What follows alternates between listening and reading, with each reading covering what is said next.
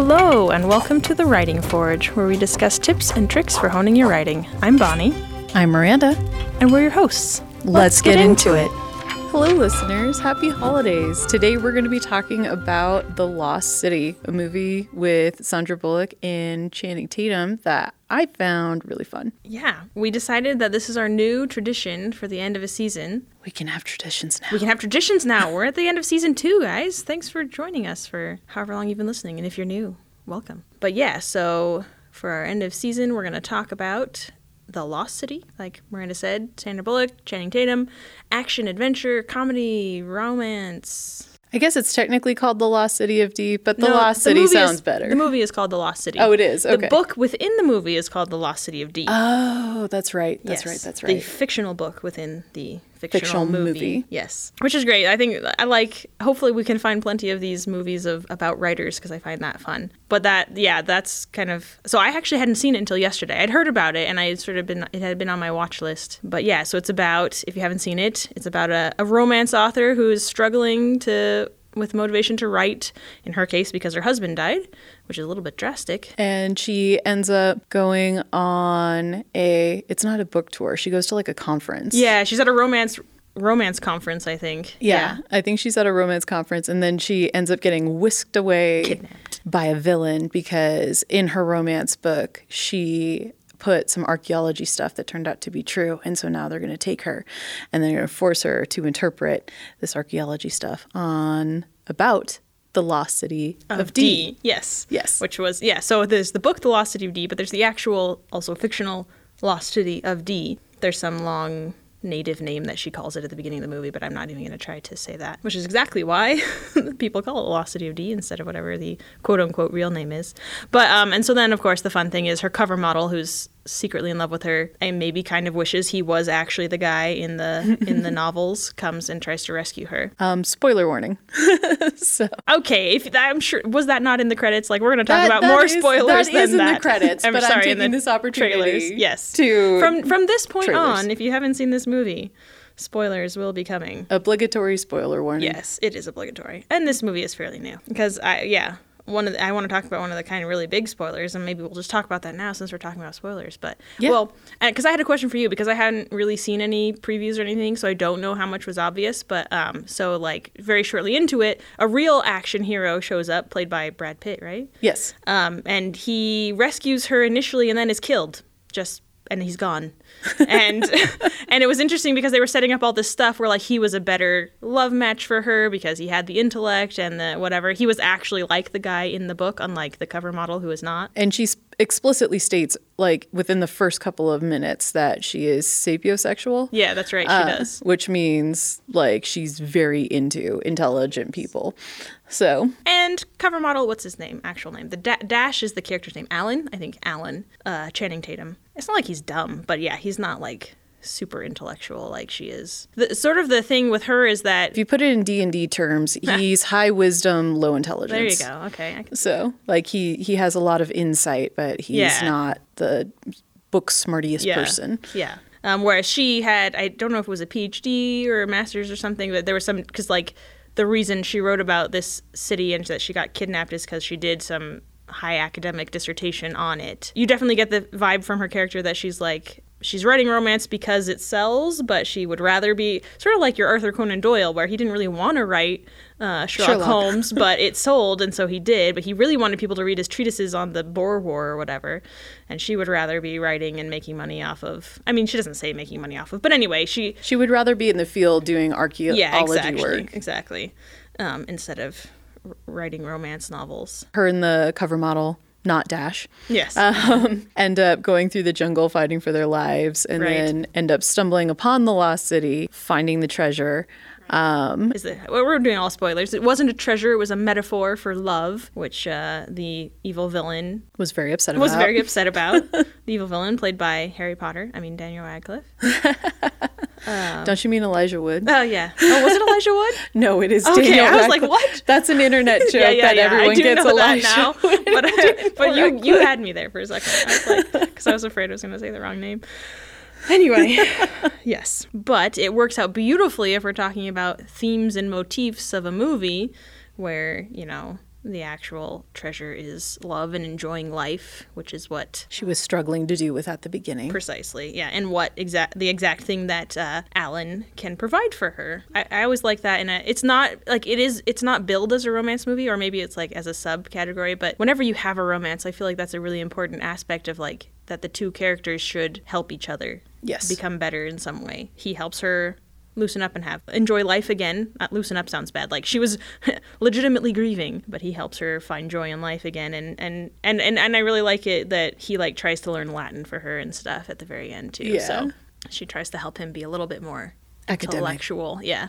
All right. Okay. So now that the summary is over, so one of the very first things that I liked, like from the very opening scene of the movie, and it's something that we've wanted to talk about, was they did a really good job of hanging a lantern on things. So like in the op- the opening scene of the movie is actually her envisioning a scene in her book, and so it's got the hero and the heroine lying in ropes on the floor, surrounded by a bunch of snakes, and an evil villain standing over them and gloating, and and she just starts. She's like, there are a lot of snakes in here. How and that one's not biting that henchman. Like, what is going on here? where did these snakes come Yeah. from? Why do you have them? What have did they them? eat? Yeah. And then and then she starts saying delete, and then the snakes disappear, and then delete, and the The henchmen guy, yeah. disappear, and And the villain himself, he's like, wait, I think I could still be good in this story. And she and she's just no. deletes him, which is great. Which, as an author, I feel that so hardcore. Like you Do your characters ever ask you not to delete them? I don't think so, but it's definitely like definitely that. What? Where am I going? Why am I doing? I'd ha- I have to justify this somehow, and I can't just get no start over. Yeah. So, oh, what is hanging a lantern for our oh, listeners who may not know? Yes. So hanging a lantern on something is the concept of if there's something that could be considered an inconsistency, you draw attention to it so that the reader at least subconsciously knows that you as the author know. No. That it could be inconsistent, but you have a reason. Like, It's not actually inconsistent because usually the answer is because people aren't actually perfectly consistent, and so. But you you want to to show the reader that you didn't just like randomly make this character do something out of character. You're just showing another as, uh, facet of their of their personality or something, depending on what the situation is. But Well, and then sometimes as like less a plot device, but more as a if if the author knows that this is kind of an easy solution, sometimes they'll hang a lantern on it and be like, "Yes, we know this is cheating a little bit, but also I'm going to cheat." Like right. So, quote unquote. Yeah. So there's that. There was that opening scene with her, and in this case, she she, she was the movie was hanging a lantern on sort of the ridiculousness of some of these movies of, of its own genre, right? Yes. Of uh, snakes and, and and are these things realistic? It was hanging a lantern on. No, it's not really realistic. And in her case, she decided to delete it. But in a lot of cases, you just accept it because it's part of the genre. Snakes. Why, Why are there always snakes? Yeah.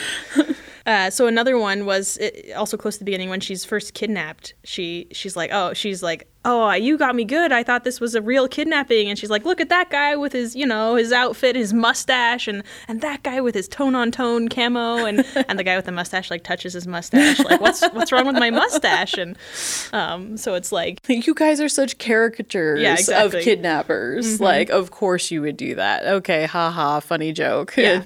um, well, they were actual fake henchmen. I mean, fake because they're fictional. But so so hanging a lantern on that in terms of like we're gonna really play up the uh, silliness of this whole incident because yeah, it's not actually real. I don't think this happens in real life. I don't know. All you uh, romance authors out there who have gotten kidnapped and forced to uh, find ancient ruins, contact me.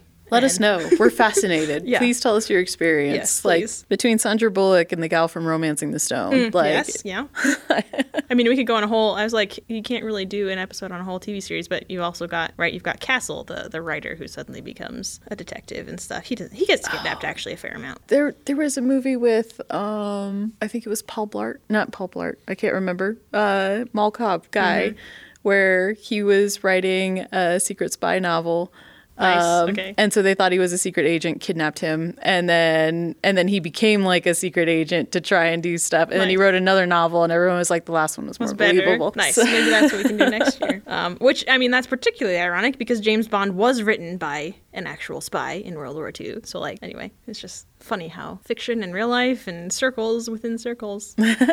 um, the one other thing I, I noted about, I'm not quite sure this falls under hanging a lantern on it, but I thought it was, I really like. There's a point much later in the movie where they're like they're being chased by two dudes on motorcycles and they're like ah and they come up with a plan to like make one of them fall off the the motorcycle to try to escape, and and they make him run into the other guy, and they both fall off a cliff, and they just both have this the uh, uh, Sandra Bullock and Channing Tatum both have this moment of like, oh. Oh, we just killed people, like, and like trying to justify it and trying to not be completely traumatized by it, which I feel like is like I feel like a lot of times in this genre, like people just kill people and don't even think about it. And Yeah, they're really blasé about it, Yeah. or like it was. Yeah, they don't really stop and like think about it. Yeah, which a lot of if you're like if you're like a hardened killer character, then they wouldn't think about it. But th- that's exactly the case. These two were not. Like neither of them were used to this actual situation, and so so dealing with that, and they And- do it with humor because it's a funny movie. But Yeah, it was. It was quite hilarious. I do remember that part and laughing quite hard. So, um, oh, but in your answer earlier when you were talking, or to answer your question earlier when you were talking about Brad Pitt and trailers, oh yeah, that's right. um, they did not advertise killing him in the trailers. okay, like They he was. made it seem like he was going to be in the whole movie. Yeah, like he kind of swoops in and he's suave, and then it would move on to something else. So at least I don't remember. Maybe I'm wrong. I'm sure someone will pull it up on Like, it YouTube and be like, I, I do not remember him dying in the trailers, but yeah, that part was very startling. because that that was sort of another topic, and then maybe I brought this up when I brought that up. But just this, the idea of tropes, and we've talked about tropes before, and I thought we could sort of analyze the way I thought this movie did a good job of both following tropes and then subverting them, which I think is key, really, if you're going to use tropes. You can't, if you just follow tropes the whole time, then you're going to feel cliche. But if you subvert all of them, then you're then you're not really using the trope. and you're not, yeah, you're not fulfilling your audience's expectations. So, as with most things we talk about on this podcast, it's about balance. Uh, and so, you want to do a little bit of everything. Um, let's talk about the Brad Pitt thing one more time because I was thinking like we're talking. We're I, theoretically we right now Miranda are talking to writers of books, Yes. less than movies, and so you're not gonna have a trailer in the same sense. You can have a book trailer, but anyway, you're not gonna have trailers in the same sense as this movie does. But y- we can sort of make a parallel between a movie trailer and a book cover. Yes. And how much are you going to put on a cover? How much are you going to reveal of twists that come up? Luckily, covers are shorter than trailers. Yes, they are, definitely. Because so like if you made a book, a cover of this book, would you have Brad Pitt on the on the cover? I don't think not? I would have, I don't think I would mention Brad Pitt at all personally. Okay, Like, but would that would that then spoil too much? Like when his character came on, would people be like, well, he wasn't on the cover and he wasn't on the back cover copy, so he's probably not going to live? like kind of probably how I would do it is I would have so like in terms of cover design, I would have Sandra Bullock be the main focus and then have like a mysterious man in the background. Hmm, maybe So- not clear which one it is. Yeah, so that way it's not well cuz with a book too, you're not going into it with any information like the only information you have is what is the cover and what is on the back. And so maybe a review if it's been out for a while. So have Sandra Bullock have kind of like him like either blurred or in the shadows or kind of just like unclear. because they did look fairly similar in like they both like at least the model version of the character and Brad Pitt both had like long flowing blonde hair and stuff. So like yeah, you could do something like that where you can't really tell whose face it is. Yeah. Well, and then it would all depend too on how how far you go with that joke. Cuz in the movie it's less than 10 minutes. Right. And so how much would Brad Pitt be a vessel in the book? Like is he going to be around for a chapter or two or is he going to be around for like 3 quarters of the book and then die at the darkest night? So if we posit that he only takes up as about as much of a book as he does The with the movie, I would probably make the back cover again just focused on her. So that way Yeah. the readers are guessing, like, okay, oh, there's this cover model and stuff like that. And, And then, your last oh, sentence can be something about a rescuer guy coming, and it, you could leave it a little Yeah. vague too. Leave it a little vague. So I would mainly like focus on her if I wanted to play with that and Yeah. Mm-hmm. not really reveal it on the back cover. Personally, is how I would do it. And again, depending on how much he's in the book, you could also have it that if you're like advertising the dual POV, if you're having her POV and, you're his. having yeah, that would be an excellent question. I'm not sure what they would do.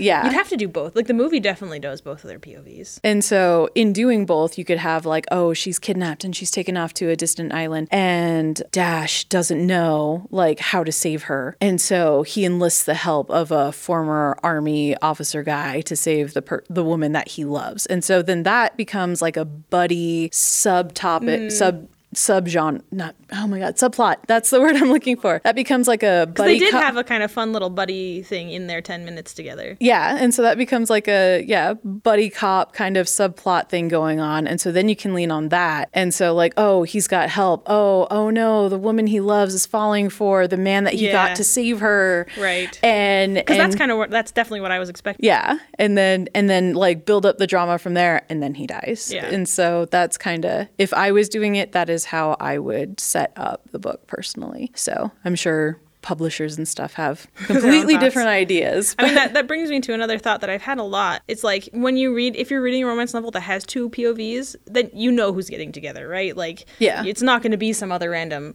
character. It's going to be those two. If you're in a romance novel, that's the like the established expectations. Now, if you're writing a thriller, maybe, but still, I feel like if you have two POVs and there's romance themes, Mm-hmm. so so I think I wonder if it's a little bit harder even to play to play with that well but the question like I guess even watching the movie, you knew from the beginning that they those two were going to get together. So you knew that those two were going to get together. You knew that probably wasn't serious. The startling thing was the fact that he died and the fact that he died so early. yeah, you're right. like they were they were more setting up for that to be like drama and melodrama and stuff like that and so you were expecting that to be dragged on for a while um and then it didn't happen and so And that's the subverting tropes thing that we're talking about. That can be really handy because yeah, Yes. otherwise people would have been like, oh, this is just another love triangle. I've seen that before.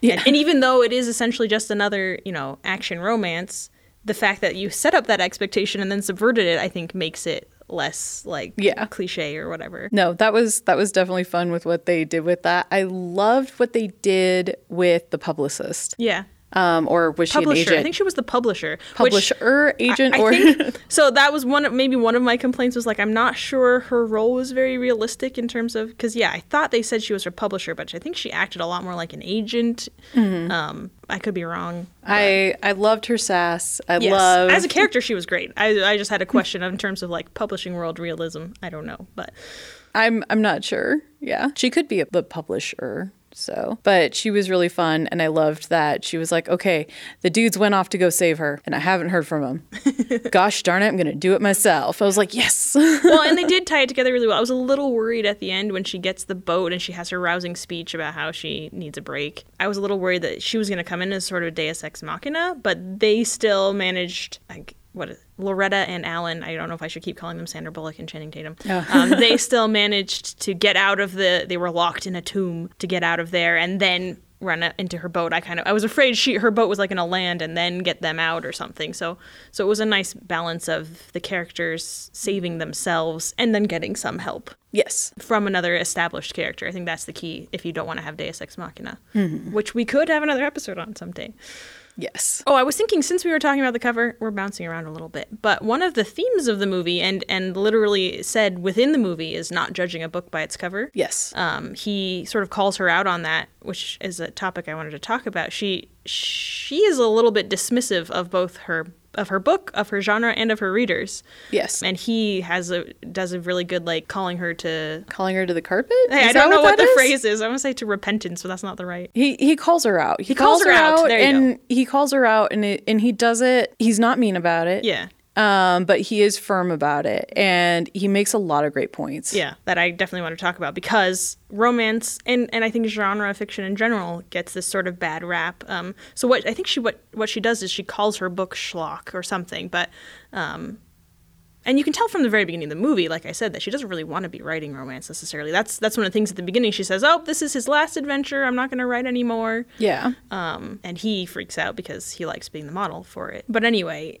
so I think it may have started out fun for her when it, when she was with her husband and Right, then and her then when husband died, died. yeah. Her her view on it and the genre and Well, everything yeah. else, she just and if you're writing really, romance when the love of your life has just died, like I can understand being But she she does talk about like the fans are crazy and they're kind of dumb and he's kind of dumb and everything's kind of dumb. He's very judgmental. yeah. I think that's the way he helps her the, probably the most is being less judgmental. But Yeah. but yeah, so because I feel like romance especially and romance readers get a really bad rap, but other genres as well of just like well the thing. So he like you said he does a really good job of of of calling her out on it because what he says is he's like when he first was the model he was really embarrassed because he was a model on a romance novel cover and he didn't want to talk about it he didn't want to he was afraid his friends would recognize him and stuff and then he runs into a fan who's super happy to see him and he's like why am I so embarrassed about something that makes people happy? Mm-hmm. And so he just he embraced it. And I feel like a lot of times writers, like I remember I have a friend who who when I first met her, we were talking about writing, and she's like, "Oh yeah, I wrote a novel." And she's like, "It's just a, it's just a fantasy novel." And I'm like, "What do you mean it's just a fantasy novel? Like he wrote a book. Like that's it doesn't matter. Like don't be dismissive of your your own genre. Like I feel like people are, are tend to do that. They tend to shy away a little bit, and because I think they're worried about outside perception. outside perception. Well, and it doesn't help when you've got like professors and stuff. I can't say how many stories I've seen on the internet about like English professors talking about genre fiction Yeah, and how genre fiction isn't real Popular, literature, anything popular is obviously not you know academic or good enough for smart people. which is s- which that opinion I will say is I'm just it's wrong. It's wrong. that that opinion I feel is ignorant. I feel it doesn't take a look at other things like does is a lot of genre fiction can a lot of genre fiction be pulp? Sure. But it's like movies are the same way. Right, yeah. Like there's a lot of popcorn movies. Like Michael Bay does not have a lot of substance to all of his explosions. The plot serves for the explosions and that is fine for a certain audience. And There's nothing wrong with liking that kind of a thing. so I personally am not a fan, but I understand why it exists and why it is there and for who it is for. Just don't. But that doesn't mean that all movies are that way. Like, and that doesn't mean that all genres are that way. A lot of them have really great Well, insight. or even that all books within a genre, because like you're saying, there is Yeah. pulp within any genre, but also there is real, meaningful, you know, life lessons even within genre fiction. life lessons. There's real technique. There's real Yeah, that's true. philosophy. Writing technique. Yeah, there's real philosophy. There's real like I have learned more about economy from a well-written fantasy novel than I ever have from picking up a book about economy. Right. Like someone who understands the concept and is able to turn it into fiction and make it a way that's consumable. Like, why are you looking down on that? And I, I do think, luckily, I think our culture is shifting, right? Uh, as Hardison says in Leverage, it's the age of the geek, and like it's becoming more and more acceptable and accepted to write and consume genre things, video games, right? There's still a lot of people who are worried about things, but I think, I mean, maybe by the time we're, you know, in 20 years, maybe this will be a useless conversation because everyone will be will be fully accepted of of everything like this. But because I remember when I was in college and I was talking with one of my elementary school teachers, um, and he we were talking about what we like writing or reading, sorry, and I mentioned that I liked reading fantasy, and he was just like, "Oh well, you'll grow out of that," and I was like, "What?" um, and luckily, I had I had the example of my dad, who is one of the smartest people that I know. You know, he was one of the kids in the '60s and '70s playing D and D and stuff. Um, so he's a longtime nerd, and he, as an adult, was still reading fantasy. And so I was like, I don't think I'm going to grow out of it. I even brought that up to my teacher because my teacher and my dad had worked together when I was in sixth grade. They had us out marching as a Roman phalanx, because my dad also really likes history, and this was a history teacher. But and and so it was just like, I don't think I'm to grow out of it look at my dad he's however old he is and he's still reading it and enjoying it and not finding it sub you know intellectual or whatever. Yeah, don't don't diss other people's happiness. yeah that's a good way to put it. What is it? Don't don't don't yuck my yum. Isn't that that's a saying? Oh, is I, have you I've never heard, that? of that. I, my mom says that. Um i thought it was a thing. Maybe she made it up. Maybe, maybe, or like I am it's a thing you haven't heard of. It's also possible. I'll have to look it up. Maybe i'll put that in the liner notes if there's an actual if it comes because i kind of kind of feel like it might be like a slogan for a food thing or something. Anyway we're getting off track now. Well, we're actually running out of time, Yeah, which is a bummer Yeah. because love being able to like I, I love movies, I love story, I love being able to like dive deep down into one. But And there, there were definitely some things, and I don't want to end on this note. There were some things that I was like, mm, I think I would have done that differently in this movie. Like, it wasn't a perfect movie, but it did a lot of really good things. And I like having an episode focused on the good things that it did. that's nice. Well, thanks for joining us for this season. We'll see you in season three, you guys. Stay sharp, my friends. We hope you enjoyed this episode of The Writing Forge, a Writing Heights podcast brought to you by Nakano Press, post production by Luke William Productions. To learn more about The Writing Forge, check out our social links in the episode description. Subscribe to The Writing Forge wherever you listen to podcasts. Don't forget to rate and review. For more informational writing content, be sure to become a Writing Heights member.